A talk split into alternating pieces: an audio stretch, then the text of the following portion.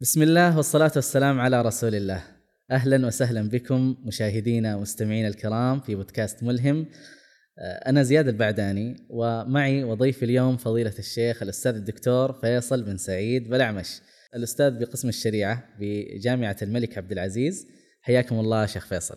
الله يسلمك حياك الله شيخ زياد جزاكم الله خير على الاستضافة الله يحفظكم يا رب سعيدين والله بوجودكم معنا الله يسلمك وأنا الله يحفظكم ويرضى عليكم طيب شيخنا إحنا في حديثنا عن موضوع البحث العلمي ودنا قبل ما ندخل في آه، تفاصيل هذا الموضوع ودنا نتصور إيش هو مفهوم البحث العلمي؟ آه، عن إيش يعني عن إيش نتكلم بالضبط؟ طيب بسم الله الرحمن الرحيم. يعني البحث العلمي ليست قضية جديدة. بعض الناس يتصور أن البحث العلمي أمر يعني ظهر في القرون الأخيرة أو في القرن الأخير أو كذا. آه، لكن علماءنا عرفوا البحث العلمي من قديم سواء في العلوم التطبيقية أو العلوم الشرعية أو غيرها. يعني يمكن تلخيصه أنه يعني عملية إجرائية وفق آه، مناهج محددة للوصول إلى نتيجة معينة أو لحل مشكلة محددة. وطبعا مفهوم هذا البحث العلمي وجود وجود هذا المفهوم واضح عند من يشتغل البحث العلمي مهم جدا. لأنه لا فائدة من البحث العلمي إذا كان لن يصل إلى نتيجة محددة مرغوب ان إن يصل إليها أو ايا كانت النتيجة طبعا ليست نتيجة مسبقة أو يحل مشكلة معينة. أما البحث العلمي الذي لا يوصلك إلى نتيجة ولا يحل مشكلة هل نسميه بحث علمي؟ ما هي فائدته؟ فالشاهد أن يعني العلماء أنا عرفوا البحث العلمي، كتب السلف يمكن تكلمنا في العلوم الشرعية بحكم التخصص، كتب السلف كلها ترى نتاج بحث علمي. يعني إذا جئت مثلا لكتاب المغني بن قدامة النتائج التي خرج بها في كل مسألة من المسائل وذكر الأدلة والموازنة بينها والترجيح هذا بحث علمي. آه الإمام النووي في مقدمة المجموع ذكر منهجه وكأنه يكتب رسالة علمية معاصرة. فالتأكيد على هذا أن هي عملية معروفة من قديم وهي بعض مشايخنا يقولون البحث العلمي منهج حياة ما هو ما هو مجرد أبحاث الأكاديمية هذه اللي نسويها وكذا.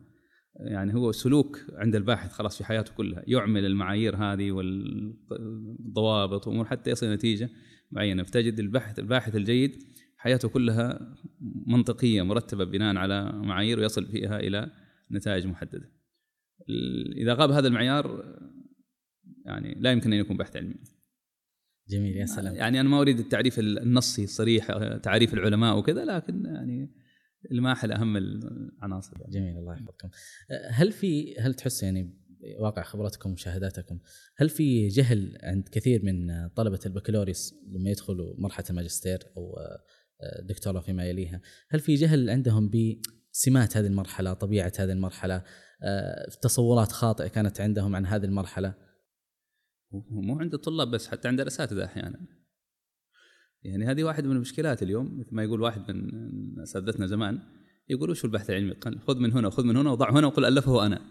فهذا الحاصل اليوم كثير من الأبحاث العلمية اليوم هي ما هي أبحاث علمية، هي مجرد نسخ ولصق وتجميع ويقول لك هذا بحث علمي في النهاية. كثير من الطلاب يبحث أبحاث طب ما هي نتيجة هذا البحث ما يدري.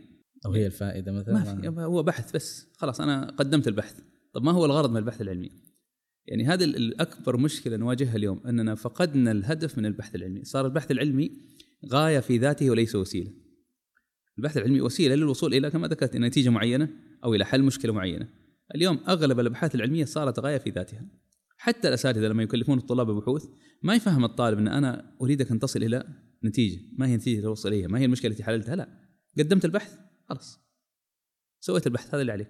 فصار الغرض هو البحث بذاته. حتى أعضاء التدريس في الجامعات هذا واحد من أكبر المشاكل اليوم يبحثون لماذا؟ وما يبحث لأجل يصل نتيجه ولا يحل مشكلة هو يبحث لأجل يقدم للترقية وهذا واقعنا كلنا طالب ماجستير طالب الدكتوراه يبحث لماذا؟ عشان يأخذ الشهادة في النهاية فهذه واحد من أكبر المشاكل مشكلة يعني رئيسية اليوم في ميدان البحث العلمي أن الهدف من البحث العلمي اختل وواحد من الأسباب إنه مفهوم لماذا نريد نبحث نريد أن نصل إلى نتيجة نحل مشكلة غاب وصارت كثير من الأبحاث لا تحل مشاكل ولا توصل نتائج. جميل. وهذا التصور يعني إذا صحح أكيد إنه راح يكون في أثر في حتى جودة البحث العلمي لأنه الشخص يحس إنه فعلا قاعد يسوي شيء وهو يعني يعني وده يطلع بنتيجة وده يطلع بفائدة معينة يفيد فيها مثلا المجال اللي هو قاعد يبحث فيه لكن لو كان غائب مثل ما تفضلتم يعني خلاص راح يكون الهدف فقط نيل الدرجه أو الشهاده أو نحو ذلك هو سيصحح أمرين صحيح ما ذكرت في, في كل باحث بذاته يعني قبل سبحان الله أيام كان طالب دكتوراه يعد الخطة ولما وضع أهداف البحث واتصل بي واقرأ الأهداف البحث هدف اول ثاني. الأهداف كلها أهداف في كل جزئية ماذا يريد أن يعمل يعني كأنها منهجية البحث. طيب وفي النهاية ماذا ستكتب؟ ما هي النتيجة الكلية للبحث؟ انصدم. قال الله أنا ما فكرت في هذا. يعني عنوانك هو عنوان معين لا أريد أن أذكر عناوين محددة. هذا العنوان أريدك أن تصل لنتيجة في هذا العنوان.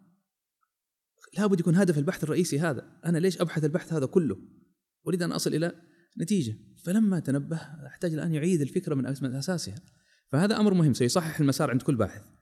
أنني في النهاية أريد أن أصل نتيجة أو أحل مشكلة معينة. فالأمر الثاني أن هذه الفكرة قد تجعل كثير من الناس يحجمون عن البحث العلمي ابتداء. لأنه كثير من الأبحاث اليوم لا نتيجة من ورائها. ولا حل مشكلة من ورائها هي عبارة عن تكرار لا تضيف شيء فبالتالي لماذا أبحث؟ لماذا أكرر؟ فكثير من العقلاء قد يصل إلى مرحلة يقول أنا يعني أزهد في البحث العلمي في هذا الباب خلاص يعني أنسحب مبكرا كما ذكرت يعني يمكن نشأة البحث العلمي يعني سواء من قديم وحتى في يعني السنوات الماضية في العلوم الشرعية مثلا لما بدأت البحث العلمي والبحوث الأكاديمية قبل خمسين سنة أو كذا في الجامعات كانت المشكلات الشرعية كثيرة جدا. فتحتاج إلى باحثين جيدين يعالجون هذه المشاكل ويقدمون دراسات يعني لما كتبت مثلا النظريات الفقهية نظرية الملك ونظرية المنفعة ونظرية كذا كانت هذه الصيغة المعاصرة لنظرة الإسلام لهذه القضايا غائبة عن الغربيين بالذات أو غير المسلمين. فلما جاء بعض العلماء وكتبوها بهذه الطريقة قربوا التصور الإسلامي لهذه القضايا لغير المسلمين. فكان في احتياج. لكننا. وكان الباحثين قلة. يعني كانت الجامعات التي تعطي دراسات آه، يعني ماجستير ودكتوراه في العلوم الشرعية محدودة جدا. اليوم اللي حصل العكس الاحتياج أقل والباحثين ما شاء الله بكثرة وافرة جدا. ولذلك تجد التكرار. الكل قاعد يكرر الآخر. لأنه ما عندنا من القضايا الجديدة اللي تحتاج إلى معالجة فقهية. هذا الكم الهائل اللي يستوعب كل الباحثين. فيمكن تلاحظ الآن يعني أنا دائما أضرب مثال بموضوع قواعد الضابط الفقهيه عند فلان قواعد الضابط الفقهيه يعني مشاريع في عدد من الجامعات كل مشروع يشتغل فيه 10 ولا 15 طالب وهي نفسها. تحقيق بعض الكتب اللي قد لا تضيف شيء يعني 30 طالب أحيانا ينشغلون بتحقيق كتاب ثم لا يرى النور يبقى في المكتبة. ليش ما رأى النور؟ لأنه الكتاب لا يضيف شيء يعني يذكر للعلم. كتاب مذهبي متأخر جمع أقوال السابقين ما فيه ذاك الإضافة. فأنا أظن إنه يعني وضوح المفهوم هذا مثل ما ذكرت لك. سيجعل بعض الباحثين يركز الهدف وبعض الباحثين يمكن يقول لك اترك المجال كله. جميل. طيب هل الوصول أصلا لمرحلة البحث العلمي الماجستير والدكتوراه الواحد يدخل فيها ويعني يمضي سنوات من عمره في موضوع معين وبحث معين قد مثل ما تفضلت قد ما يكون له أثر كبير في المجال التخصص اللي هو فيه فضلا عن إنه يكون أثر على يعني باقي الناس عموم الناس. هل قرار الدخول في هذا في هذه المرحلة مرحلة البحث العلمي. هل هو فعلا يعني آه، الواحد يعني يفكر فيه ويعيد النظر فيه ولا إنه لا يعني إذا مثلا نسبتك تؤهلك إنك تدخل ادخل مباشرة ولا تتردد مهما كانت يعني أهدافك أو كذا آه، هل هذا يعني يصح يعني إطلاقه كذا ولا الواحد يفكر فيه؟ هو المشكلة الواقع عندنا. يعني حقيقه يعني بعض المجتمعات الغربية تجاوزت هذه المرحلة. صار التعليم من أجل من أجل يعني البناء العلمي وكذا منفصل تماما عن الوظيفة. يعني قد يكون إنسان متخصص أو يعمل في مجال معين ويدرس في مجال آخر لرغبته في هذا العلم والاستفادة وكذا وتطوير يعني نفسه في هذا المجال. عندنا المجتمعات العربية لا زالت الوظيفة مرتبطة بالشهادة وليست بالكفاءة. ولذلك كثير من الناس هو مضطر إن يحصل على بكالوريوس ويحصل على ماجستير ويحصل على الدكتوراه حتى يجد الوظيفة المناسبة، الترقيات في كثير من القطاعات عندنا لا زالت مرتبطة بالشهادات. أخذت ماجستير لك ترقيه أخذت دكتوراه لك ترقيه بينما في يعني دول أخرى تجاوزت هذا الأمر. ما عادت القضية لها يعني وزن في المجال الوظيفي. قد تجد إنسان معه ثانوية ووظيفته أعلى بكثير من صاحب الدكتوراه. المساله مسألة احتياج وكفاءة. آه، كونك حاصل على الدكتوراه لا معنى أنك أنت تجاوزت مرحلة معينة لا. يعني آه، هذه مجرد شهادة تعال حتى الجهه اللي بتوظفك تختبرك. عندنا لا خلاص يعني يمكن الدكتور إذا أخذ دكتوراه يستنكف إنه أي أحد يعني يختبره. أنا أتجاوز هذه المرحلة. حتى الألقاب يعني في الخارج لقب الدكتور هذا ما يستخدم خارج إطار الأكاديمي إطار الجامعة. آه، ويمكن حتى في إطار الجامعة البعض يستنكروا وهذا حصلت يعني بعض الأساتذة كان يعني يقولوا طلاب لا تنادوني دكتور يعني. عندنا لا اللقب هذا في كل مكان. وهذا من غرائب مجتمعنا. في كل مكان دكتور دكتور. أنا دكتور في الجامعة خارج الجامعة خلاص يا أخي أنا واحد من الناس. فلان ولا أبو فلان ولا كذا الأمر يسير. فهذا مؤثر. يعني البيئة اللي نعيش فيها تجعل كثير من الناس يتجهون للماجستير والدكتوراه لأجل تحقيق هذه الأغراض. إما لأجل الكسب المادي وهذا لا عيب فيه في ظني. إذا كان لن أحصل على وظيفة جيدة إلا إذا حصلت على الماجستير وحصلت الدكتوراه هذه وسيلة من وسائل الكسب المشروعة اللي ما أرى فيها. لكن لا نضحك على أنفسنا. يعني بعض الناس يقول لك لا أنا طالب علم ونيتي طلب علم وكذا. ما في بأس. يعني لا لا إشكال في اجتماع النيتين. صحيح أنا بطلب علم لكن طلب العلم الحقيقي ما هو في الدراسات الأكاديمية البحثية هذه في مجال آخر. لكن في قضية مهمة. الشخص المتخصص اللي يحتاج يدرس مسائل مثلا في الفقه وكذا يحتاج إنه يكون عنده ملكة بحثية جيدة. لا يمكن أن يصل الانسان إلى نتيجة في دراسة مسألة فقهية أو كذا خصوصا مثلا الإنسان من المفتين أو الباحثين أو كذا إلا إذا بنى الملكة هذه والبنى الملكة هذه لن تبنى إلا من خلال دراسات أكاديمية جيدة. فإذا كان يحتاج طبيعة عمله أو آه، كذا مثل القضاة على سبيل المثال. القضاة يحتاجون إلى شيء من الاجتهاد ما هو قليل. في كثير من المسائل اللي تمر عليهم في المحاكم. فإذا ما عنده ملكة البحث القدرات البحثية هذه قد يقع في مزالق كبيرة ويخرج بأحكام خاطئة. المفتين نفس القضية. كم من المفتين بسبب اختلال في المنهج البحثي وصل إلى فتاوى شاذة والسبب إنه المنهج البحثي عنده ما كان منضبط. في في فئات معينة تحتاج فعلا الماجستير والدكتوراه وفي فئات كما ذكرت لك الاحتياج. لكن أكبر مشكلة أن يكون الدراسة الماجستير والدكتوراه من أجل البرستيج بس. يعني عشان أحط هذه يعني المصيبة اللي نتمنى أنها تختفي من مجتمعاتنا وما يعود لها يعني ذاك الأثر. جميل يا سلام يا سلام. طيب بالنسبة لبيئة العلم الشرعي آه، بشكل خاص هل آه، يعني في جدلية مطروحة إنه طالب العلم حتى فعلا يعني آه، يعني يكون مقبول عند عامة الناس ويكون مقبول عند عند بيئة طلبة العلم بشكل يعني خاص أو عامة الناس بشكل عام. يعني لابد إنه يكون يصل إلى مرحلة مثلا الماجستير أو الدكتوراه هذا من جهة من جهة أخرى حتى يعني فعلا يثبت يعني قوته ورسوخ قدمه في في العلم رسوخ قدمه بشكل يعني معين مو رسوخ السلف يعني. آه فهل هذا صحيح؟ هل هذا هل هذه الفكرة اللي مترسخة عند كثير من الناس صحيحة؟ لا هي موجودة. المشكلة إنك تتعامل مع واقع. يعني إذا كان بعض كبار العلماء عندنا اضطروا لأخذ شهادات. يعني مثل مثلا الشيخ صالح فوزان حفظه الله. يعني اضطرني أخذ دكتوراه. شيخنا الشيخ عبد الله بن جبير رحمة الله عليه اضطرني أخذ دكتوراه. فإذا كان كبار العلماء اضطروا في وقت من الأوقات لنيل هذه الشهادات. فهذه مشكلة واقعية. كما ذكرت لك يعني في المجتمعات الأخرى هذا غير موجود. يعني قد تجد عالم من أبرز العلماء في مجاله ما عنده أي شهادة من هذه الشهادات لكنه رمز ويشار إليه بنان إلى الآن لا زال عندنا يعني عندنا عدد من كبار العلماء والمشايخ ما عندهم لا ماجستير ولا دكتوراه ولهم مكانهم ولهم اعتبارهم. فهي المشكلة مشكلة واقع. فعلا كثير من الناس إذا جاء والله واحد آه، فلان الدكتور وهذا الدكتور وإذا فلان لا والله ما عنده دكتوراه مع إن هذا اللي ما عنده دكتوراه قد يكون أفضل من صاحب الدكتوراه بمراحل. علميا وبحثيا حتى وفكريا وعقليا قد يكون يتجاوزه بمراحل. فهي المسألة مسألة تغير تغيير تصور الناس ونظرة الناس لهذه الشهادات وهذه المراتب العلمية. إنها قضية أكاديمية بحتة. هذا اللي المفروض يكون القاعدة اللي عندنا. هي جانب أكاديمي. ما هو جانب يدخل في كل في كل مناحي حياتنا.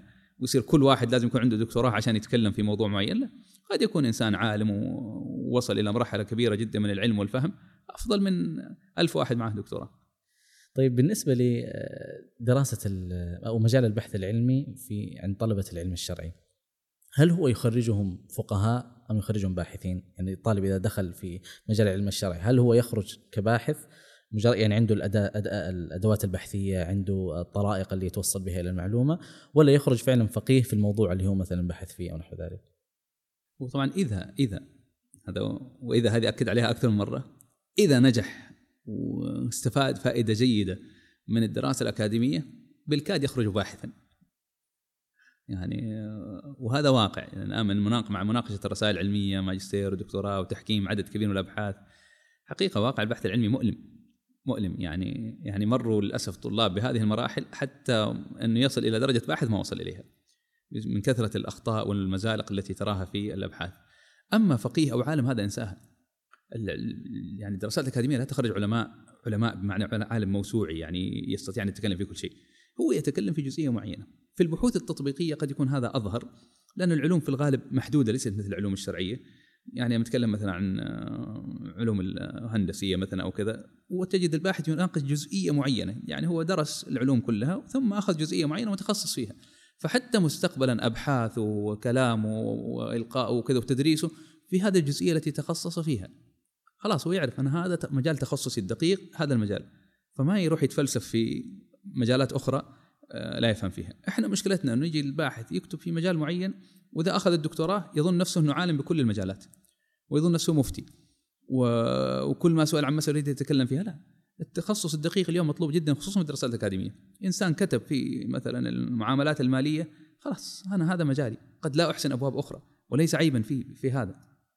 لكن كثير من مشكلة لقب الدكتوراه هذا بالذات الدكتوراه. يمكن يصير ما لأنه ما له لقب معين فما يعرفونه الناس. لكن الدكتوراه نفس حامل اللقب يشعر إنه من العيب إني أقول ما أعرف أو إنه هذا ما هو مجالي أو ما هو تخصصي. أو والله أنتظر سأبحث المسألة. يظن إنه لا صار مفتي وفقيه لابد يجاوب عن كل سؤال يعرض عليه. وهذا مو صحيح. يعني إذا كان السلف إمام مالك يقولون عرض عليه 48 مسألة فقال في 32 منها لا أدري. والامام مالك إمام دار الهجرة. يجي الآن واحد في هذا الزمن بس عشان أخذ دكتوراه بيفتي في كل مسائل الدين. هذه هذه مشكلة الملقي والمتلقي. يعني المتلقي لما يجي يسأل دكتور يظن إنه هذا الدكتور عنده تصور كذا إنه دكتور معناه يفهم كل شيء. والمتلقي والملقي نفس القضية. يظن إنه في حرج إني أنا لو قلت والله ما أعرف أو كذا أو يعني أمهلني مثلا أدرس أو أبحث أو كذا. مثل الأطباء اليوم. نفس القضية. يعني الطبيب مهما كان يعني إن كان مو تخصصي لكن جزء من من الطب هو الخبرة والممارسة. فاحيانا يعني يأتي حالة إلى طبيب معين ما مرت عليه هذه الحالة من قبل قد لا يستطيع إنه يعالجها. يحتاج إنه يراجع يحتاج إنه يستشير. وهذا حصلت كثير. يمكن تسمع يعني واحد راح لطبيب وطبيبين ثلاثة. في النهاية طبيب واحد اللي عرف لأنها مرت عليه حالة مثلها وعرف علاجها فعالجها. فالمفاهيم عندنا فيها مشكلة في هذا الإطار كبير جدا. وإن شاء الله إنها يعني تحل مع الزمن. طبعا يعني ابتداء أول خطوة يمكن تحل هذه المشاكل عدم ارتباط الوظائف بالشهادات. إذا صارت الوظيفة مرتبطة بالكفاءة أنا أظن جزء كبير جدا من هذه الاهتمامات بالشهادات والألقاب وكذا سيختفي. جميل جميل. يعني إحنا الآن قبل ما نتكلم عن العقبات في هذا المجال، أنا أظن إنه هذا الكلام اللي تفضلتم فيه هو له ارتباط كبير أيضا بالعقبات، يعني كون مثلا الباحث آه يعني يدخل وهو ما في باله أصلا فكرة معينة بيعالجها أو موضوع يبغى يعني يشتغل عليه. يعني أول ما يصطدم بها عقبة إيجاد الموضوع أصلا اللي يبحث فيه. وبعضهم يعني يجلس شهور وهو يبحث ويظل يبحث لأنه ما يعني هو فقط دخل لأجل يعني قد تحصل مثلا شهادة أو شيء زي كذا. ما دخل بهدف إنه والله يعالج مشكلة معينة مثلا مرت عليه أثناء دراسته في البكالوريوس أو شيء زي كذا. ف يعني أظن هذا الكلام له ارتباط كبير ووثيق بالعقبات. طيب الآن طالب انتهى من مرحلة البكالوريوس وقدم في يعني في الجامعات في مرحلة الماجستير وقبل ودخل في في هذه المرحلة والتي سمع عنها كثيرا. إيش هي أبرز العقبات اللي في الغالب راح تواجه هذا الطالب؟ قد يعني لأول مرة يسمع عنها أو يعني فعلا يعاصرها بالشكل الكبير يعني. والله من خلال تجربة مع الطلاب يمكن أول عقبة يتعامل معها الطالب في الدراسات العليا التعامل مع الكم الكبير جدا من المصادر.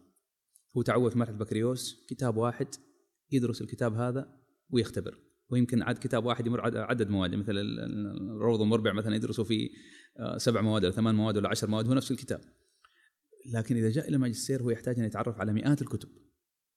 فهذه أول صدمة تواجه كثير من الطلاب. ما تعود إنه يتعامل مع كل هذه الكتب. يبغى مقرر يبغى منهج. ما, في مفترض الدراسات العليا ما في شيء اسمه والله مقرر ولا منهج. لا المصادر واسعة والمراجع كثيرة وإذا والتعرف على هذه المصادر مهم جدا لأنه مستقبلا سيثري بحثك ثراء كبير جدا. كلما كانت مصادرك محدودة كلما كان أداء في البحث محدود. فهذه أول مشكلة ومفترض أنه هذه المشكلة تعالج من مرحلة بكالوريوس. يعني مفترض الطالب ما يتخرج بكالوريوس وهو جاهل بمصادر العلم اللي يعني يعني يدرس فيه. يعني واحد يدرس في في الفقه يتخرج بكالوريوس وما يعرف مصادر الفقه اجمالا وكذا. فهذه واحدة من للاسف من نقاط الضعف عندنا لا زالت في في مرحلة بكالوريوس إنه الطالب يتخرج وهو محصور فقط في المقررات التي يدرسها.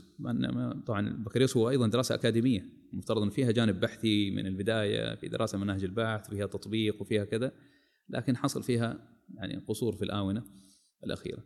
طبعا هذه أول عقبة. تيجي العقبة الثانية اللي هي بناء الملكة البحثية. نفس القضية يعني البناء الحاصل اليوم في مرحلة البكالوريوس ضعيف. أنا أتكلم من خلال ما أرى من الطلاب اللي يجون في مرحلة الماجستير في الجملة لا في طلاب متميزين لكن في الجملة واضح إنه فيه يعني نوع من الضعف.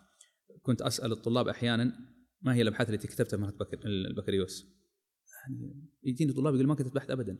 يجيني طالب كتب بحث ثلاث صفحات أربع صفحات فقط مجرد تجميع. فبينما أنا أذكر يعني في أيامنا على الأقل لا كانت بحوث بحوث يعني متعوب عليها. يعني أنا أذكر الله يعني يذكر بالخير ويبارك في عمره. شيخنا الدكتور خلدون الأحدب تعلمنا منه كثير في البحث العلمي. أبحاث أبحاث يعني إلى الآن محتفظ بها. يعني أشعر فعلا يعني نمت عندنا ملكة وبعدين أبحاث جامعة بين كانت الفقه والحديث. يعني جانب فقهي وجانب حديثي. وكان يقرأ. وهذه واحدة من إشكالات أيضا البناء اليوم إنه كثير من الأساتذة يكلف الطلاب بأبحاث ثم لا يقرأها. ما الفائدة؟ كيف سيتعلم الطالب من من أخطائه؟ آه إذا ما قرأ له الأستاذ وبين له هذا هنا وهذا كذا وهذا تصوب هنا وتعدل هنا وتعدل هنا. تأتي العقبة الثالثة يعني قلنا الأولى المصادر والثانية الملكة البحثية والثالثة اختيار الموضوع. واظن هذه العقبة الأكبر يعني. وهذه عاد يعني كثير من الطلاب للأسف يتأثر فيها. يعني قريب تواصل معي واحد من إحدى الجامعات يقول لي سنة ونص إلى الآن ما قبل لي أي موضوع. قدمت أكثر من موضوع. وهذا ليس عيبا في الجامعات بالعكس يعني طبعا إذا ما كنت وصل إلى مرحلة التعنت لكن أحيانا بعض الجامعات فعلا أنا أريد موضوع جيد لا تأتيني بأي موضوع فرفض الموضوعات ما هو عيب في الجامعة اطلاقا إلا إذا كان في نوع من التعنت أو المزاجية يعني يقبلون موضوع يرفضون موضوع مماثل له أو كذا هذا عاد أمر آخر. من اللطائف إنه كثير من الجامعات أيضا في الخارج لا تقبل الطالب ابتداء إلا إذا عنده مقترح بحثي. ما تقبل في مرحله الماجستير مثلا إلا ما يصير دكتوراه عندك مقترح بحثي، إيش تبغى تسوي أنت؟ أنت إيش تبغى تسوي؟ إيش الموضوع اللي تبحثه؟ فإذا اقتنعنا بمقترحك البحثي بل حتى القبول آه، طبعا أنا مما أسمع ما أستطيع أجزم إنه الكل كذا أو كذا لا ما ما, ما مررت بهذه المرحلة في تلك الديار لكن مما أسمع من المجربين حتى القبول المرتبط بقبول الأستاذ لك كطالب يعني ما هو الجامعة ما لها علاقة أن قبول رسمي ومن لا أنا كأستاذ أنت قدمت المشروع هذا موضوع هذا مناسب واراه جيد وأستطيع أشتغل معك فيه كبحث أقبلك.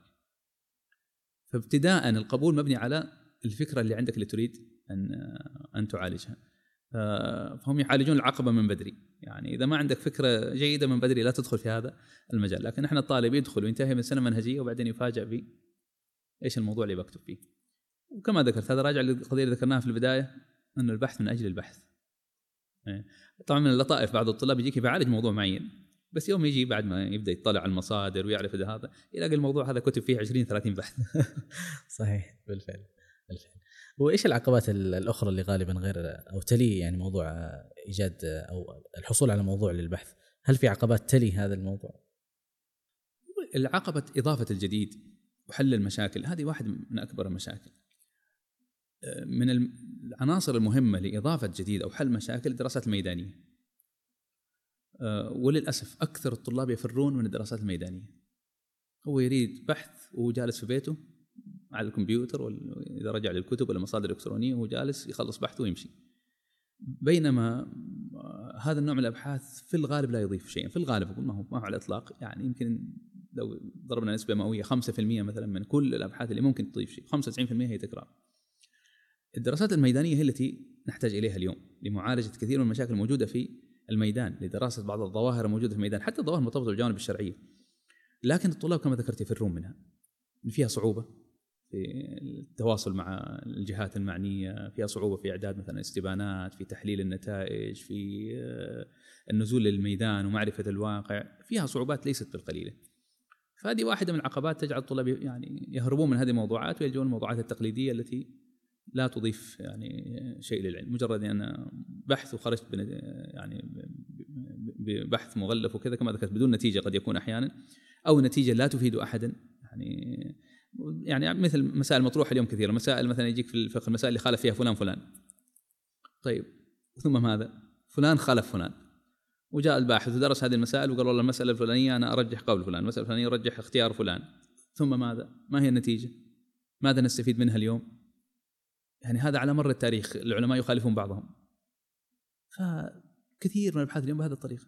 النتيجة لا تذكر يعني لا تفيد أحدا. يمكن في نتيجة بس لا تفيد احدا طيب في يعني سؤال يطرحه بعض الطلاب. يقولوا طيب إحنا يعني إحنا نتعب كثيرا في إيجاد الموضوع. لماذا لا مثلا تقرر الجامعة أو الكلية اللي إحنا ندرس فيها تقرر مثلا مواضيع بحيث يأخذها الطلاب ويبحثوا فيها بدل ما تضيع يعني شهور وإحنا نبحث عن موضوع معين أو آه، يعني موضوع نبحث فيه. خلاص الجامعة تعطينا مواضيع جاهزة وإحنا نبحث فيها ويكون جهدنا منصب على البحث في هذا الموضوع. ما يكون جهدنا منصب في إيجاد هذا الموضوع قبل بعد قبل أن نبحث فيه. ومشكله الطلاب يتصورون إن الموضوع سهل. وهذا أيضا حتى بعض طرح بعض الفضلاء إنه الموضوعات كثيرة جدا والأمر يسير وكذا وهذا ما صحيح. الموضوعات يمكن أنا أقسمها ثلاث درجات، الدرجة الأولى هي الموضوعات الحيوية، الموضوعات التي تفيد، التي تقدم شيء للمجتمع، تقدم شيء للناس، وهذه نادرة جدا وشحيحة جدا. خصوصا في العلوم الشرعية. اليوم يعني دراسه النوازل على سبيل المثال تنزل نازلة اليوم تلاقي فيها 20 بحث. كورونا أول ما جت كورونا يعني أبحاث بالمئات أنا وحدي مرت علي ثلاثة أبحاث للتحكيم كلها مرفوضة. يعني كما ذكرت لك البحث من أجل البحث هو يريد يبحث فقط لكن كنتيجة كبحث علمي أكاديمي هذا ابدا لا يخلو من كل هذه المعايير. فهذه الموضوعات من الدرجة الأولى شحيحة جدا. ما هو أمر سهل إنك تجد هذه الموضوعات. الدرجة الثانية نعم عندنا موضوعات كثيرة لكن ما هو هذا اللي نريده؟ هذا اللي أقول لك إنه الدرجة الثانية موضوعات فيها تكرار فيها نتيجة قد لا تفيد أحد. ويمكن أنا دائما أضرب للطلاب الفقه بالذات المسائل الدراسات التطبيقية تطبيق الأدلة الأصولية على الكتب الفقهية. فهي نتيجة تفيد بعد ما تقول والله مسائل سد الذراع عند فلان في كتاب فلان مثلا والنتيجة ستخرج بنتيجة عن موقف هذا العالم أو هذا المذهب من مسألة سد الذرائع وكذا نتيجة تفيد الباحثين المتخصصين جدا جدا جدا لكن لا تفيد أحد غير ذلك. تفيد الباحث نعم تبني ملكته البحثية تجعله يتعامل مع المصادر وكذا. حد جيد يعني في في تنمية ملكات الباحث. لكن كبحث علمي بالمفهوم اللي ذكرناه في البداية لا ما يحقق شيء. فالطلاب يتصورون الموضوع سهل أنتم اختاروا لنا موضوعات. أنا أديك مثال. إن شاء الله ما حد يزعل مني بهذا المثال. أعضاء التدريس في قسم من الأقسام في التخصص قرابة عشرة أعضاء اجتمعوا لمدة خمس ساعات ما خرجوا إلا بموضوع واحد. من موضوعات الدرجة الأولى التي أذكرها اللي, اللي فعلا يمكن أن تقدم شيء وتفيد شيء. فلا تتصور أن أعضاء التدريس ولا الجامعة عندها موضوعات ما شاء الله سيل وتستطيع تعطي الطلاب يلا خذ كل واحد يأخذ موضوع، لا نحن نفس القضية نعاني. إحنا في مطالبين بأبحاث ترقية. لما تيجي تبحث عن موضوع للترقية معاناة. والله إني أمكث كنت يعني أمكث شهرين أحيانا أبحث عن موضوع وكم من موضوع بدأت فيه وصرفت النظر عنه وجدت إنه خلاص ما في جديد غطي وأبحث عن موضوع آخر وموضوع ثالث حتى تصل إلى يعني موضوع تستع... ترى أنه في شيء تستطيع تضيفه في هذا الموضوع. فالمسألة ليست سهلة، أنت تتكلم عن أبحاث ترقية 30 صفحة 40 صفحة يعني أمرها أسهل أنك تجد قضايا يمكن أن تعالج في هذا القدر، لكن كرسالة ماجستير ودكتوراه أصعب. أنك تجد موضوع كامل يعني لم يبحث من قبل أو ما أخذ حقه من من البحث وتحتاج تختاره. فلا تصور المسألة سهلة. مسألة صعبة جدا جدا جدا. جميل. آه، تذكرت شيخ إنه المواضيع تقسمها أنت إلى ثلاثة آه، درجات. آه، لو تعيدنا إيش هي الدرجات هذه وإيش المقصود فيها يعني كمثال مثلا تطبيقي يعني؟ أنا مثل ما الدرجة الأولى الموضوعات التي تفيد الناس. إما تفيد عامة الناس أو تفيد فئات لا بأس بها من الناس. فتقدم شيء للمجتمع. يعني اسمه بحث علمي فعلا قدم نتيجة معينة. مثل البحوث الآن التطبيقية. الآن المفترض البحوث التطبيقية إما تطور منتج معين قائم إما تخترع اختراع جديد. تطور أداء يعني على سبيل المثال مثلا بطاريات الجوال اليوم.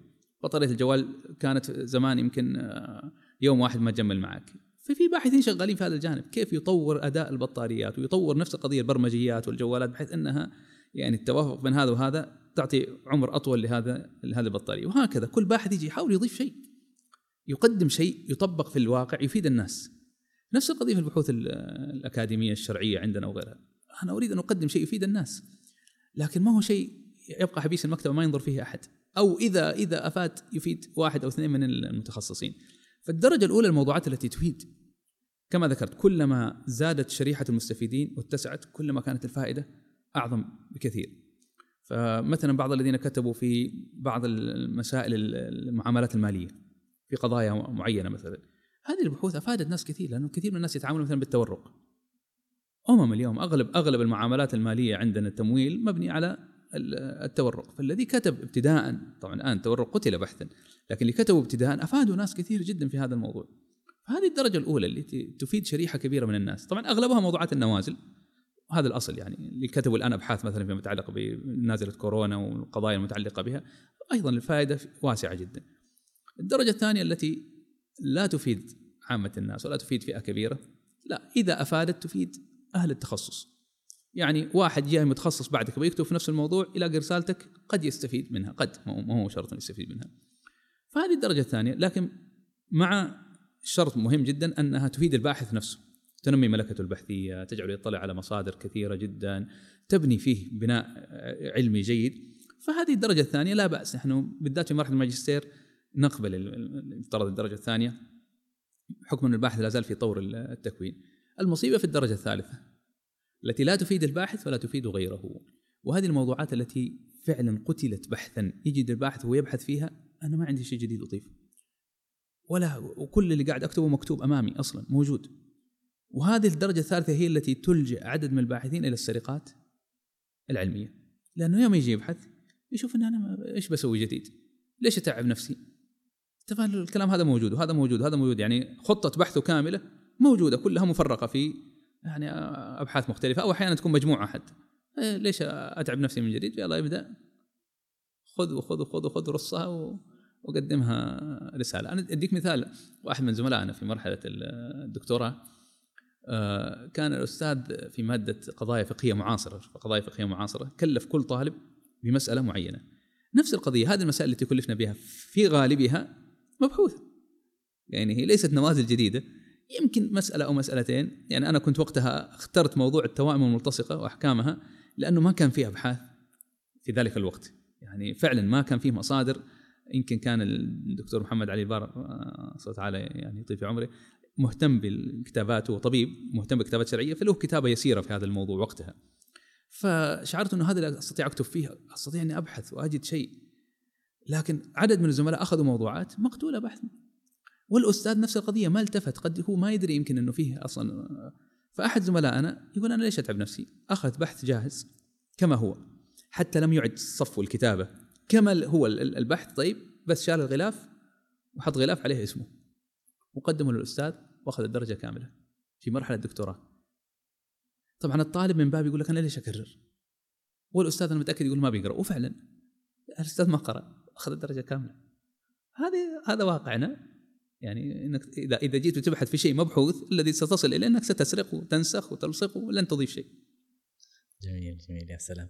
طيب إذا جينا لحل هذه المشكلة اللي غالب الطلاب يواجهها اللي هي إيجاد الموضوع. هل في طرق معينة ل أو تساعد وتساهم في تيسير إيجاد المواضيع؟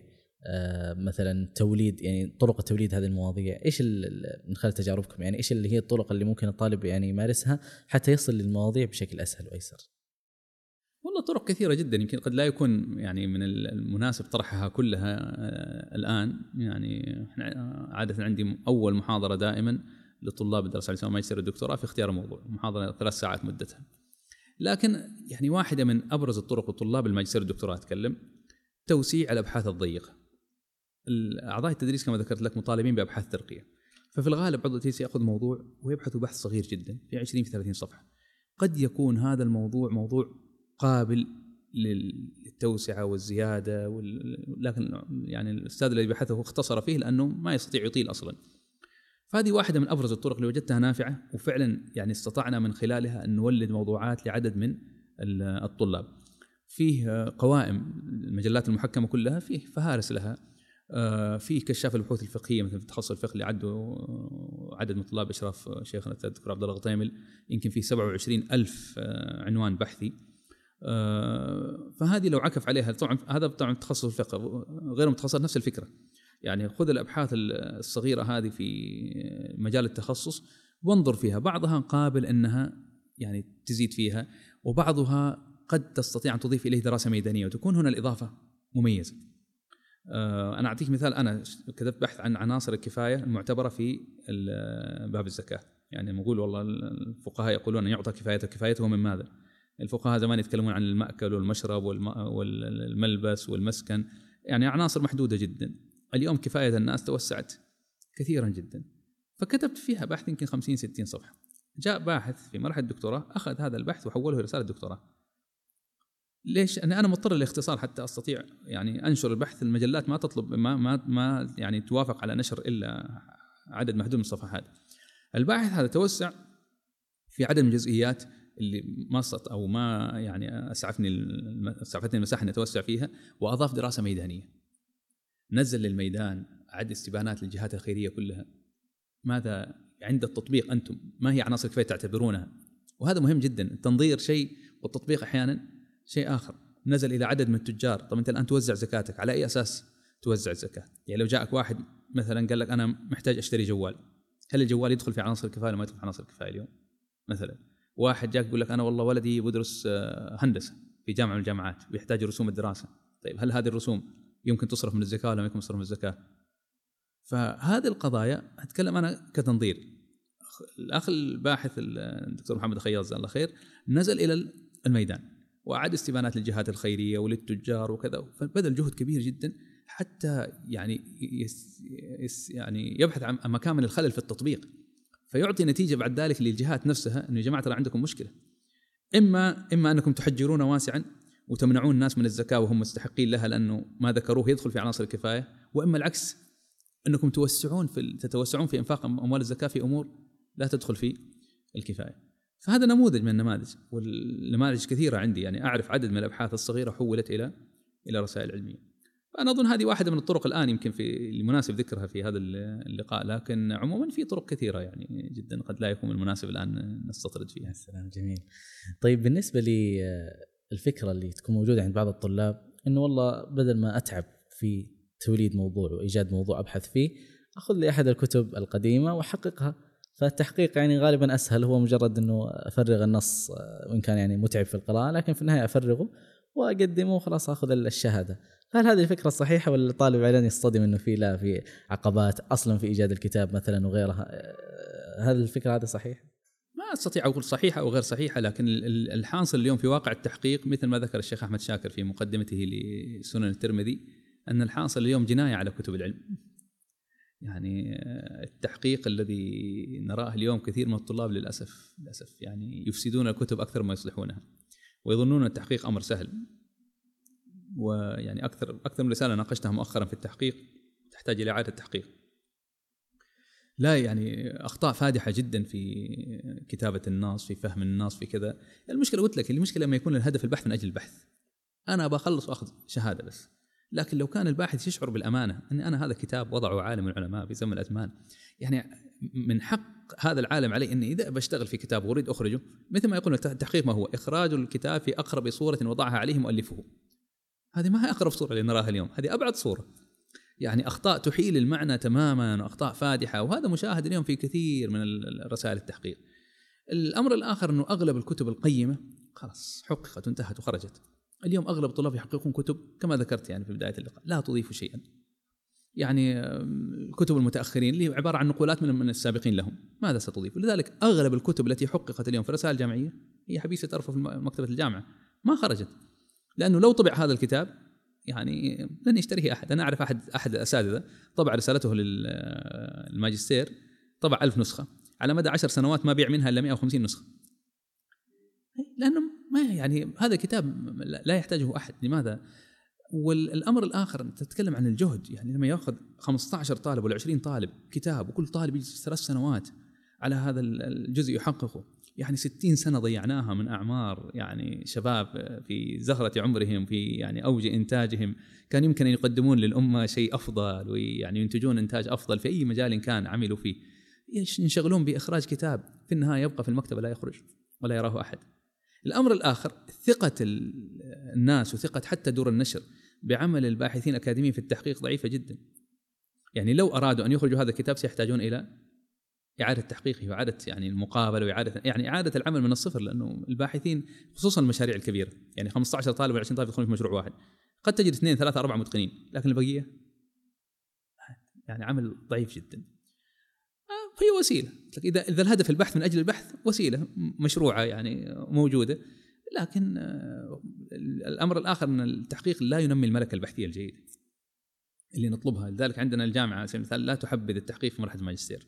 لأن هي مرحلة البناء الأساسي والملكه بناء الملكه البحثية. فانا طبعا أنا حققت ماجستير وجربت ما أتكلم عن من فراغ تكلمت عن تجربة. ففعلا ما أجد ان فيه البناء اللي تتمناه في هذه المرحلة. جميل يا سلام. عودا إلى العقبات اللي تواجه الطالب. هل المهارات التقنية تعتبر عقبة يعني تواجه الطلاب في هذه المرحلة؟ هي عقبة كبيرة والله مو عقبة؟ يعني اليوم البرامج التقنية خدمت البحث العلمي بصورة كبيرة جدا. فإنك تجي تبحث في عالم اليوم في هذا الزمن ولا تستخدم هذه البرامج يعني سيفضي إلى أمرين، اولا سيطول بك الأمر جدا. وأنا أذكر يعني أنا خلصت دكتوراه وبعض زملائي اللي كانوا يشتغلون بالطريقة التقليدية انتهى بعدي بأربع سنوات. آه، فليس الامر سهل. يعني سيطول بك الأمر جدا، الأمر الآخر سيؤثر هذا على النتائج اللي تصل إليها. التقنية اليوم سهلت لك الوصول إلى نتائج دقيقة جدا ونفيسة جدا يعني في أغوار الكتب. فالاعتماد على الطريقة التقليدية سيفقدك كل هذه الإمكانات الهائلة فستجد البحث البحث حتى أضعف وأقل يعني آه، جودة. أعطيك مثال آه، عملي في واحد من الأبحاث قدمته لي آه، الحوار الأربعاء في معهد الاقتصاد الإسلامي جزاهم الله خير طبعا الكلام أنا ما أتكلم عن نفسي أتكلم عن التقنية ولا الجهد والفضل لله تبارك وتعالى انسخ لنا هذه التقنية. فقدمت البحث فكان أستاذنا الدكتور علي الندوي صاحب القواعد الفقهية حاضر. فذهل من كمية النصوص اللي منتقاه مختاره من بطون كتب الفقهاء.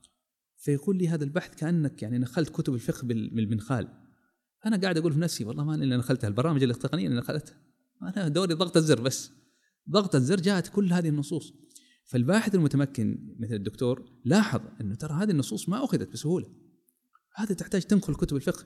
فلو أنا بشتغل بالطريقة القديمة أنقل كتب الفقه وأطلع هذه النصوص سأحتاج إلى أوقات طويلة جدا. لكن اليوم التقنيه وسهلت لي هذا الأمر. بضغط الزر استخرجت كل هذه النصوص. فهذا سيثري البحث بصورة كبيرة جدا. فاللي ما يستخدم التقنية يعني أظن سيكون أداؤه ضعيف جدا أو أنه سيأخذ أوقات طويلة جدا للخروج بنتيجة. جميل. آه، أنا أظن من العقبات اللي يواجهها كثير من الطلاب وبحكم خبرتكم يعني في هذا المجال عقبة الكتابة والتحرير والتأليف يعني في كثير من يعني هذا المجال كثير من الطلبة يكون متعود على مثلا القراءة والمدارسة العلمية وكذا لكن إنه يكتب يعني يأخذ المعلومة ويعيد صياغتها هذا أظن إنه في إشكال كبير وعد تصحح لنا إيش؟ هو المشكلة في التكوين يعني أذكر آه، ولا بلاش أذكر أمثلة معينة أخاف يعني آه، تكون محرجة. المشكلة في التكوين يعني علم الطلاب في المراحل الدراسية أن البحث العلمي هو عبارة عن نسخ ولصق. آه، بعض الطلاب مثلا طلب منه تفسير آيات دخل على النت وتجمع تفسير آيات وإذا بها قال آية الله فلان وقال آية الله فلان وإذا تفسير من إيه. فهذه واحدة من المشاكل التأسيس أصلا عندهم انه البحث العلمي يعني أنسخ ولصق. أنا صرت زي الطنطاوي إيش سؤالك؟ الكتابه الكتابة والتحرير. يعني أي. هل هل هذا يعني طبعا مشكلة مادة التعبير لما يمكن أظنها ألغيت فترة من فترات من التعليم العام اثر تأثير كبير جدا. فصار الطلاب مو بس في البحث العلمي. طالب تقول له اكتب يعني أنا أذكر كان يجيني بعض الطلاب عنده مشكلة معينة. طب اكتب مشكلتك. حتى نعالجها ما يعرف. إيش اكتب؟ يا أخي اللي قلته الآن اكتب.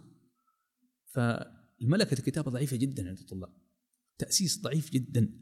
يعني ما يستطيع حتى في الاختبارات الآن ملاحظ يعني إحنا كنا زمان في الاختبارات اختبارات مقالية فكنا يعني أذكر إذا تعرف تذكر ورق الفرخ. كان يعني يجيبوا لنا ورقتين ثلاث أربع وتعبيها كلها. الآن تعطي الطالب سؤال والإجابة مثلا عشرة أسطر. يكتب لك سطرين. يعني أتكلم عن طلاب ماجستير آخر إيه. آخر اختبار نفس القضية يكتب لك سطرين. طب أنا معطيك مساحة محددة. يعني استطرد في الكلام أعطيني ابدا. يعني ما يستطيع يتجاوز هذا. فالقدرات الكتابية فعلا ضعيفة جدا عند الطلاب. سببها التعليم العام مادة التعبير إما أنها ألغيت أو ما ما عادت تأخذ حقها من النظر. يعني في السابق أنا أذكر من مرحلة ابتدائية ومتوسطة كنا نطالب بكتابة عشر صفحات أحيانا في موضوع معين. ومو كتابة في البيت تروح تنسخ طبعا ما كان في نت وقتها أصلا عشان تنسخ وتلصق ويسهل الأمر. لا أحيانا في نفس الحصة. يعني الآن الاستاذ يعطيك موضوع الآن. يلا كل واحد يكتب. فهذا ينمي. الأمر الآخر ضعف القراءة. التقنيات اليوم الجوالات هذه شغلت الناس عن القراءة القراءة الواعية. إي فصار الحصيله الحصيله اللغوية أصلا ضعيفة. يعني يريد يركب عبارة يركب جملة ما عنده حصيلة كلمات يعني فصيحة كافية إنه يعني يستطرد في التعبير وفي الكتابة. فالذي يريد يدخل مرحلة البحث العلمي يحتاج إنه الملكتين هذه ينميها، يكثر من القراءة، قراءة طبعا العامة بصفة عامة والقراءة التخصصية. أنا دائما يمكن أنصح بكتب الشيخ الطنطاوي رحمة الله عليه لأنها كتب مليئة بالتراكيب اللغوية، مليئة بالمفردات، مليئة بال ومع ذلك سهلة العبارة ولطيفة وممتعة. فيعني تجمع بين الأمور كلها أنت تقرأ تستمتع وتجد أنك يعني يزيد ثراءك من الحصيله المفردات وحصيلة كما ذكرت التعبير والتراكيب اللغوية فهذا هذا مهم جدا إذا إذا الطالب ما عنده هذه الملكة ابتداء كيف سيكتب رسالة؟ ستجد كما ذكرت نرجع إلى مشكلة إما السرقة وإما النسخ واللصق هذا اللي يحصل. على سيرة السرقة والنسخ واللصق.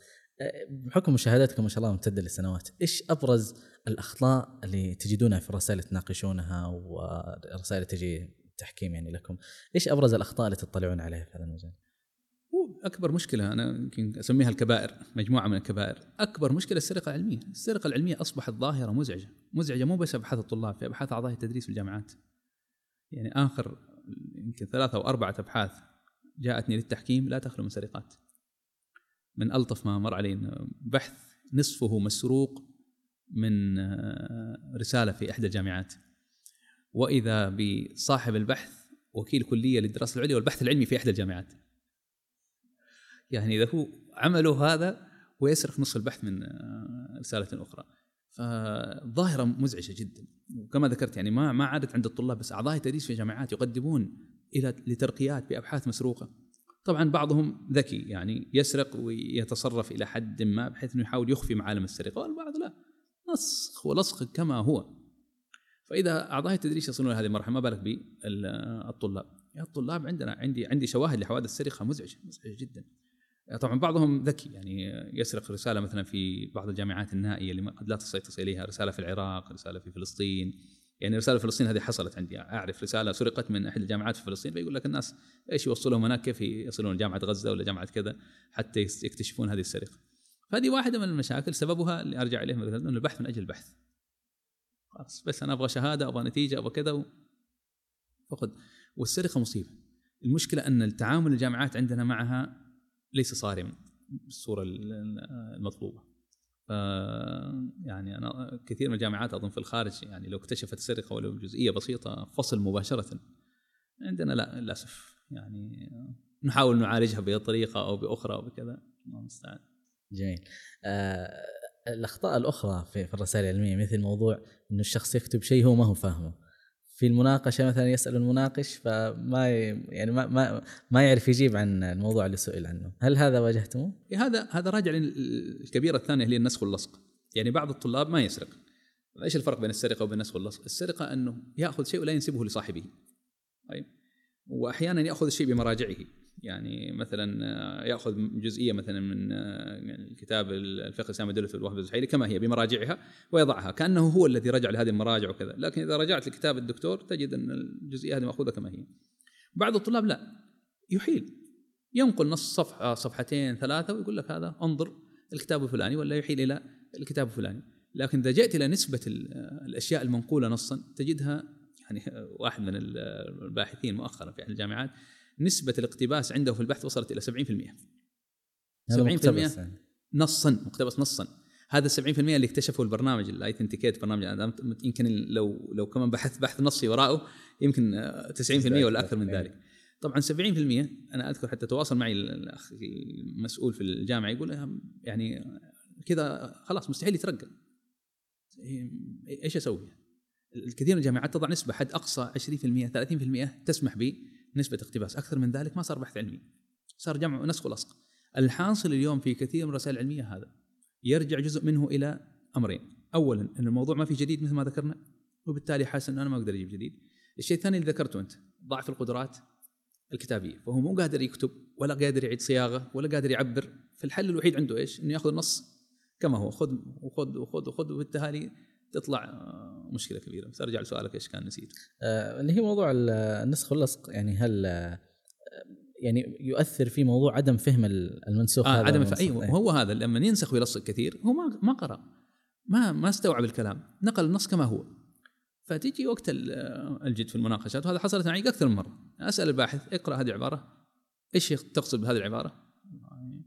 واحد من الاثنين يا يوقف عندها ما يعرف يشرحها. ليش؟ لأنه نقلها نصا. أو أنه عاد يشرحها ويجيب العيد فيها. آه، أحيانا المشكلة الأفدح من ذلك أن تنقل النص بخطأ. وخطأ أحيانا يكون محيل للمعنى تماما ما يعني لا يمكن يمشي في السياق. يعني مرة طالب الطلاب نقل لفظة المحاربين النسخة اللي رجع عليها في الكتاب نسخة يعني ضعيفة جدا فبدأ المحاربين مكتوب المجانين وين المحاربين وين المجانين طب تعال اقرأ في المناقشة إيش إيش المجانين؟ إيش دخل المجانين؟ قال والله هي جات في الكتاب كذا. ما في شيء جات في الكتاب كذا. أنت باحث. ولذلك من الأشياء المهمة يمكن اللي ما أشرت إليها الباحث ضروري يكون عنده مقدار عالي جدا من الوسوسة. عدم التسليم السريع للمعلومة. مو كل شيء خلاص هذا في الكتاب موجود كذا لا لا وقف. إيش دخل المجانين هنا؟ أنت تتكلم في قضية مرتبطة بأحكام الجهاد وكذا. وإيش دخل المجانين؟ يعني مفترض تقف عندها مباشرة وتنتبه إنه هذا خطأ.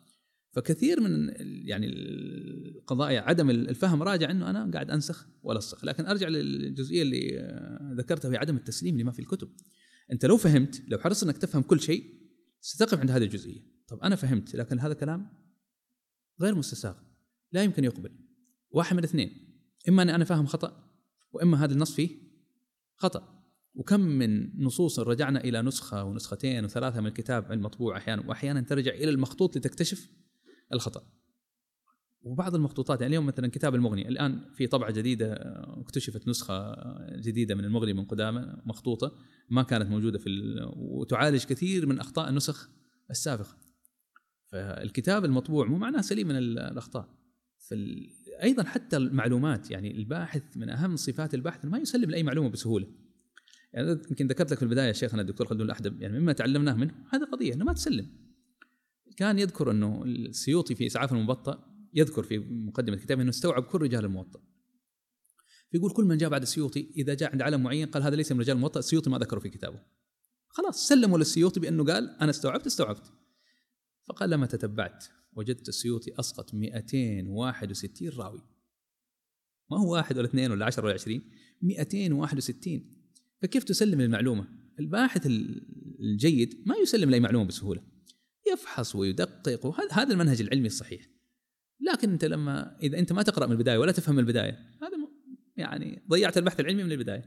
فبالتالي اذا يعني تقرأ العبارة ولا تفهمها كيف تضعها في بحثك؟ أنت عادة النسخ العبارات هذه توضع شواهد شاهد لقضية معينة. فإذا أنت ما فهمتها كيف وضعتها شاهد لهذا الموضوع؟ ولذلك أحيانا تجد من الأخطاء الحاصلة يأتيك مثلا دليل معين ويقول لك ونوقش هذا الدليل أو اعترض عليه بكذا. الاعتراض هذا هو ليس اعتراض هو تأييد للدليل.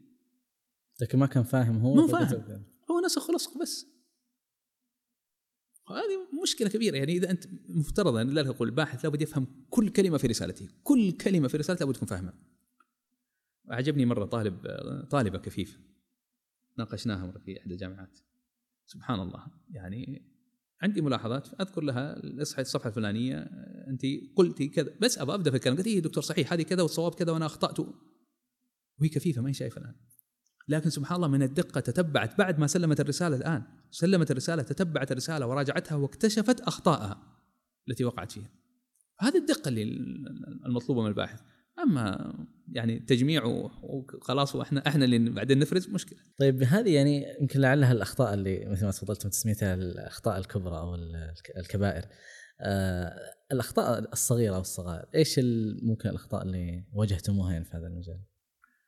والله كثيرة جدا من الصغائر كثيرة جدا. لكن يعني أكبر أكبر الإشكال في الأخطاء خلينا بلاش أصنفها يعني تفصيلا. الأخطاء العائدة ل آه، الملكة البحثية والعلمية للباحث الأخطاء التي تدل على وجود مشكلة في الملكة البحثية والعلمية للباحث بشتى أنواعها. هذه يعني لأنها تعطي تصور عن الباحث. وترى هذه قضية مهمة جدا الباحثين يلتفتون إليها. الرسالة تعبر عنك والمناقشة يعني مناقشة علنية وحتى ما بعد المناقشة سيتحدث عن رسالتك إن رسالة فلان تراها ضعيفة رسالة فلان فيها كذا رسالة فلان فيها كذا وهذا يحصل كثيرا. فالرسالة وجهك. فما يكفي إنك تقول أنا أخذت دكتوراه لا أخذت دكتوراه بهذه الطريقة أنا أرى أنها معيبة جدا. فأي أخطاء تؤثر في في تدل على انه هناك خلل في التكوين العلمي والفقهي أو التخصصي للباحث أعتبرها من الإشكالات. يعني من الإشكالات المضحكة أحيانا. الخلط بين الأعلام هذه متكررة كثيرا. يعني أذكر مرة طالبة كانت تتكلم عن عصر بن خلدون وجاءت على ذكر المعز بن باديس. المعز بن باديس يعني ولا في وقته في المغرب العربي في القرن السادس أو السابع نسيت الآن. لما ترجمت ترجمت لعبد الحميد بن باديس متوفى سنة 1359 تقريبا أو كذا. يعني انت تتكلمين عن عصر معين. كيف يعني ينسجم انه اتكلم عن هذا العصر وال وال وال وهذا الشخص اللي اتكلم عنه متوفى 1359 فبعض الأخطاء محرجة يعني تسبب إشكال. الأدهى من ذلك آه، حديث أن علي رضي الله تعالى عنه جلد النجاشي في الخمر. طيب. فيوم ترجم الباحث للنجاشي قال هو أصحم بن أبجر الذي هاجر إليه صح النجاشي الذي أسلم في عهد صلى الله عليه وسلم والتجأ إليه الصحابة وكذا يجلدوا علي بن طالب الخمر. طبعا هذا النجاشي الشاعر متأخر وهذا فبعض الأخطاء تدل أنه في مشكلة عند الباحث. ما يعني إما عنده جهل بالأعلام جهل بالتاريخ جهل فهذه أخطاء محرجة جدا. ويحاول الباحث انه يتلافى هذه لأنها إذا كثرت في رسالته تدل أنه فيه مشكلة كبيرة جدا في الباحث. إضافة ل أيضا عدم وجود منهجية واضحة. البحث العلمي يقتضي أن عندك منهج واضح. ذلك كما ذكرت البحث العلمي ترى ما هو وليد اليوم؟ علماءنا يعني من قديم عرفوا البحث العلمي الإمام الشافعي لما ألف كتاب الرسالة كتاب الرسالة ترى نموذج عالي للبحث العلمي. ما وصل لهذا التقعيد لأصول الفقه من فراغ وإلا من خلال يعني تطبيق آليات البحث العلمي. المذاهب الفقهية عموما أصول كل مذهب له أصول معينة. تجد الفقه المذهب منسجم مع أصول المذهب والمسائل فيه مبنية على أصول المذهب. ما تجده يعني المذهب الذي مثلا آه، لا يرى مثلا إعمال سد الذراع مثلا. فما يجي في مسائل والله يأخذ بسد الذراع مسائل لا. المذهب اللي لا يرى مثلا الظاهرية لا يرون القياس. ما يجي في مسائل والله وان كان طبعا وقعوا فيها لكن في مسائل محدودة. انه هذه مسائل نأخذ بالقياس هذه. ما في نوع من التشهي ونوع من ال... فيه منهج مضطرد. فأكبر مشكلة أحيانا برضو عند الباحثين إنه ما في منهج واضح. ما في ما في قواعد واضحة. لأنه أصلا التكوين المنهجي عنده ضعيف. فتلاقيه في موضع معين يقول لا الصواب كذا في موضع آخر ومرت عليه رسائل نفس المسألة يرجح في في صفحة معينة شيء في صفحة ثانية يرجح شيء آخر ويرجع يرجح هذا لأنه ما في قواعد معينة. فهذا أيضا معيب لأنه يؤثر ويدل على التكوين العلمي والمنهجي عند الباحث في خلل كبير جدا. فهذه الأخطاء يمكن قد يكون من الصعب إني أنا أشير إلى تفاصيل عندنا دورة كاملة ثلاث ساعات في الأخطاء الشائعة لكن يعني يمكن هذه أبرز ما بعد الكبائر. القضايا المتكررة التي تدل على وجود خلل عند الباحث في التكوين. ليس هناك رسالة أو ليست هناك رسالة تسلم من الخطأ. كلنا خطاؤون. أنا من اللطائف أن رسالتي للدكتوراه واحد الآن قبل يعني خلال السنة هذه أرسل لي خطأين في رساله الدكتوراه فكلنا نخطئ. لكن بعض الأخطاء يسيرة ومقبولة ويمكن أن تحصل وبعض الأخطاء لا. مزعجة ومحرجة ويعني توقعك في حرج كبير جدا أثناء المناقشة. حتى أذكر إنه انه روي عن بعضهم إنه قال من ألف فكأنه قدم طبقه على عقل. كان قدم عقله على طبق ليراه الناس. صحيح وهذا واقع. بعض الناس ما تعرفه إلا إذا رأيت. طبعا يمكن قبل التأليف أنا أديك مثال الاختبارات. يعني بعض الطلاب أحيانا في التدريس ما شاء الله عليهم تقول هذا رائع جدا لكن يوم تجي لاوراق الاختبار تتغير الصورة تماما الكتابة مع إنه هي مجرد اختبار صفحتين ثلاثة ما بالك إذا كتب 300 ولا 400 صفحة وفعلا يعني تقرأ عقل الإنسان وفكره وقدراته وملكاته كلها من خلال الرسالة.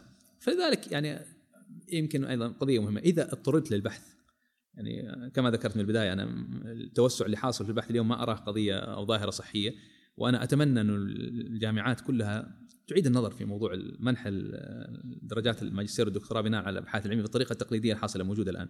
اللي اعرف الان بعض الجامعات في الخارج ما عادت تطلب رسالة دكتوراه كاملة. يشتغل الطالب على أبحاث صغيرة قضايا محددة قضية قضيتين ثلاثة خلاص يجمعها وهذا عمله يستحق به الدكتوراه فأنا أتمنى انه الجامعات خصوصا الشرعية تعيد النظر في طريقة منح الماجستير والدكتوراه بالطريقة التقليدية، لكن أقول طالما نحن الآن في هذا وأنت اضطريت أنك تدخل ماجستير أو دكتوراه تكتب بحث، فعلى الأقل أتقن. لا تقدم أي شيء. ابذل جهدك وقدم شيء يليق بهذه الدرجة التي ستحصل عليها، حتى أنت مستقبلا تشعر إني أخذتها بجهد، أخذتها بتعب، ما أخذتها ب يعني بأي كلام وجمع ولصق ونسخ وسرقات وكذا.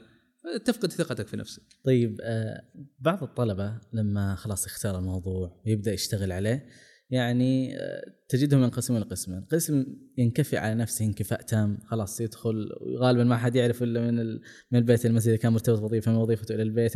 يعني ينكفي انكفاء تام يحاول يقطع جميع العلاقات الاجتماعية في تلك المرحلة اللي يكتب فيها البحث. وبعضهم لا يعني يبقي علاقاته الاجتماعية يكون عنده جانب عطاء. آه، مثلا إذا كان مدرس في حلقة تحفيظ يعني يروح آه، يعني يكمل في هذا المجال يحضر الاجتماعات العائلية والمناسبات وكذا. فأيهما الصواب وأيهما أو خلينا نقول الأكثر صوابا؟ ولا كلاهما إن شاء الله يعني على الصواب. يعني ما تستطيع كل إنسان له له طريقته. لكن أنا يمكن كما ذكرت البحث اليوم إذا كنت اتكلم عن البحث الغير الميداني ما عادي حقيقة يستحق يعني أو يأخذ ذاك الوقت الكبير جدا مع التقنيات وتوفر المصادر. اليوم مصادر يعني حتى المصادر اللي هي طبعا نتكلم مثلا المكتب الشامل وجامع الفقه وجامع خادم الحرمين وكذا اللي هي الإلكترونية البحث الإلكتروني. حتى التي لا تجدها في هذه المصادر تجدها بي دي إف يعني في السابق كنا أنا أذكر كنت أذهب لجامعة أم قرى أسبوعين متتالية اداوم يوميا في مركز إحياء التراث من أجل الرجوع لبعض المخطوطات، اليوم هذه المخطوطات كلها موجودة على النت. ما تحتاج تروح وتبحث وكذا، الكتب أغلبها موجود PDF. فما عاد المسألة تتطلب هذاك التفرغ والانقطاع والانعزال، إضافة إن عندك حد أدنى أنت للرسالة يعني الماجستير حد أدنى مثلا في الجامعات السعودية عندنا سنتين. فلو انتهيت في ثلاث شهور وش بتسوي بعدين؟ تنتظر. فأنا اللي أراه مناسب إنك تخصص وقت للبحث متصل آه، ساعات يعني محددة يوميا أو شبه يوميا على الأقل وساعات تكون مطولة ما هو ساعة وساعتين لا تنجز فيها شيء ثلاث ساعات أربع خمس ست ساعات لكن لا تنقطع عن كل شيء يعني اشتغل بصورة مستمرة لمدة سنة ستنجز الرسالة بصورة جيدة ويكون يعني آه، كل أعمالك الأخرى مستمرة سواء أعمال يعني خيرية ولا لقاءات أسرية ولا حتى عملك الرسمي طبعا هذه واحدة من المشاكل. أحيانا بعض الناس يقصر في عمله الذي يكتسب الرزق منه ويدخل يمكن على نفسه أيضا أموال حرام بسبب هذا الخلل وهذا التقصير.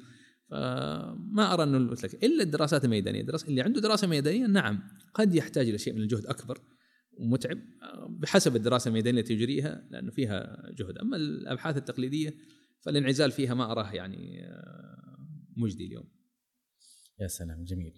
طيب إذا جينا لي يعني عطفا على ما سبق البحث العلمي يعني هل هو نقدر نقول إنه ممارسة عملية يعني يخرج بعدها هذا الباحث خلاص عنده هذه الملكة البحثية وبالتالي يعني يناقش أو عفوا يعني أي معلومة تمر عليه فعلا يحاول إنه يعني يتحقق منها ويتأكد منها ولا في الغالب إنه هو مرحلة علمية وإذا انتهت يعني خلاص غالبا يعود الشخص إلى ما كان عليه في السابق. اذا إذا بني بناء بحثي جيد وحصل الملكه البحثية لا ستؤثر هذا على سلوكه في كل يعني عندك مثال الآن موضوع الاشاعات. كثير من الرسائل الان تجيك على الجوال رسائل يعني الباحث الحقيقي ما يحول الرسالة مباشرة. لا أول شيء أتوثق. يمكن أمس سبحان الله جاني مقطع آه، فيديو ما أريد أذكر التفاصيل لأنه موقع كذا وانتبهوا وحذروا وكذا.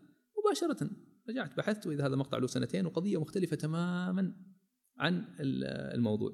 فالباحث إذا بنيت عنده الملكة البحثية الجيدة آه، سيكون في منهج حياة. آه، وسبحان الله يعني بعض القضايا آه، أصلا من أصل الشرع عندنا يعني إن جاءكم فاسق بنبأ فتبينوا. يعني مسألة التبين هذه من أصول الشريعة الإسلامية عندنا ان لا لا تسلم لكل شيء. قضايا كثيرة تحتاج إنك تتبين لكن الناس اليوم للأسف غياب هذه المنهجيه خلاص أي شيء يجي صدق مباشرة. الأصل عنده التصديق لا وسوس تأكد ابحث. فأنا أظن هذا سيؤثر على كثير من من سلوكيات الباحث الجيد في حياته. إذا فعلا نمى الملكة بصورة آه، جيدة. جميل جدا.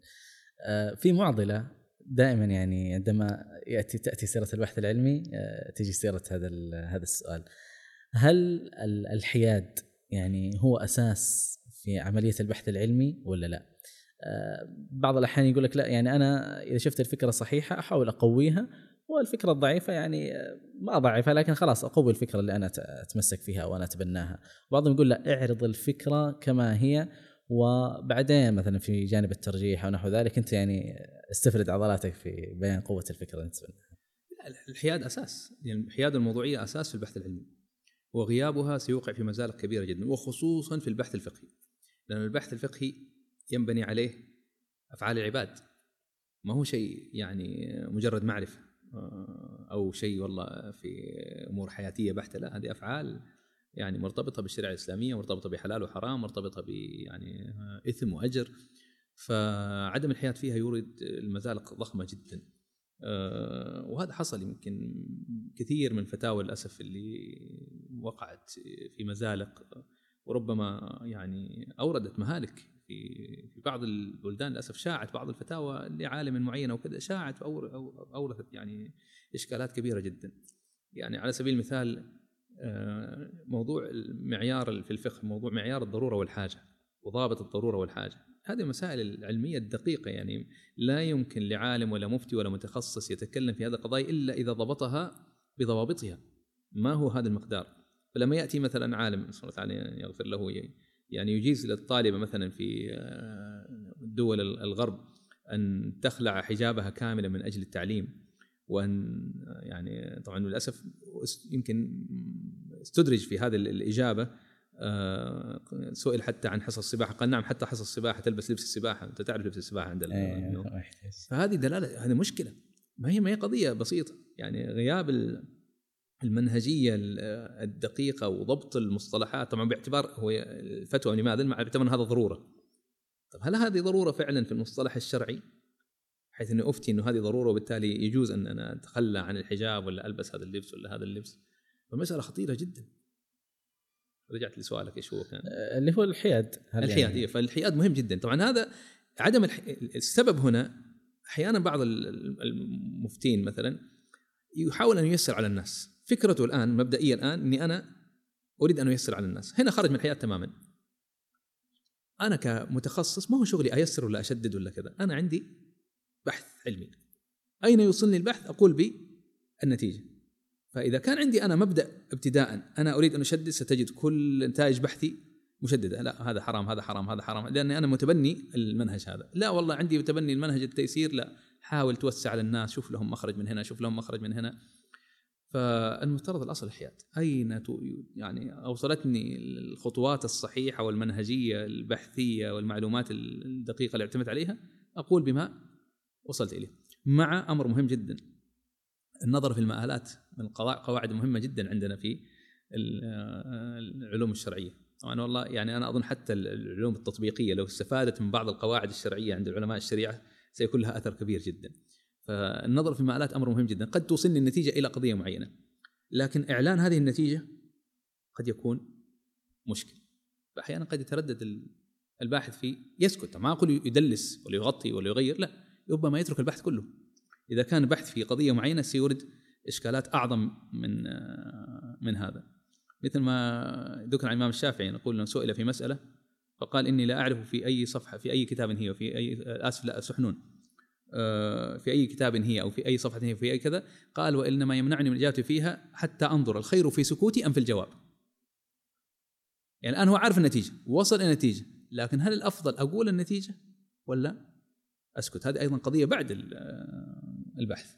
هذه هذه كلها منهجيات بحث علمي يفترض أنها ما تكون غائبة عن الباحث بحيث فعلا يصل إلى النتيجة السليمة. جميل يا سلام. آه، في جانب اللي هو البرامج الحديثة آه، ذكرتم طرفا من هذا الحديث إنه آه، هي سهلت وساهمت في تيسير الوصول إلى المعلومة، لكن في يعني جانب آخر الناس يعني بعضهم يقول إنه بالعكس يعني هذا هو الذي أدى إلى عدم جودة البحث أو خروج الباحث بعد ما يناقش الرسالة ويسلمها خروجه ب يعني يعني ما خلينا نقول خرج ب لم يخرج بفائدة كبيرة. فهل هذا صحيح ولا البرامج الحديثة يعني لها شقين يعني؟ هي لها شقين مثل ما ذكرت. أنا لذلك يعني دائما أقول في البرامج هذه أنها تعين الباحث ولا تكون باحث. الباحث الجيد اللي عنده ملكة بحثية جيدة وعنده أساس علمي جيد تعينه بصورة كبيرة جدا وتفيده فائده كبيرة جدا. لكن الذي لا يملك ملكة البحث سيقع في مزالق كبيره جدا. والبرامج هذه أيضا واحدة من أسباب النسخ واللصق. آه، في السابق كان من يرجع للكتب. عشان يعيد نسخ الكتاب ويكتب من جديد ثقيلة فيمكن يعني يلخص أو كذا. لكن آه، بعض الباحثين لما تيسرت الآن وسائل يقول لك أنا أعيد الصياغة ليش؟ خلاص خذ من البرنامج خذ النص وحطه خذ النص وحطه فصارت أيضا وسيلة من وسائل الإعانة على النسخ واللصق فهي كما ذكرت إذا الباحث جيد سيستفيد منها إذا الباحث ضعيف ملكته ضعيفة فعلا ستضره سيكثر من النسخ واللصق ويقع في مزالق كبيرة جدا. جميل جدا الله يحفظكم ويحسن اليكم. والله سعيدين جدا بالدقائق المفيدة الجميلة هذه ويعني حقيقة مستمتعين بقضاء الوقت معكم لولا أن الوقت خاص قد أزف. فالله يحفظكم يا شيخ فيصل شرفتمونا وأنستمونا في هذا البرنامج والشكر أيضا موصول لمستمعينا ومشاهدينا الكرام إلى أن نلقاكم في ملهم جديد إن شاء الله السلام عليكم ورحمة الله وبركاته.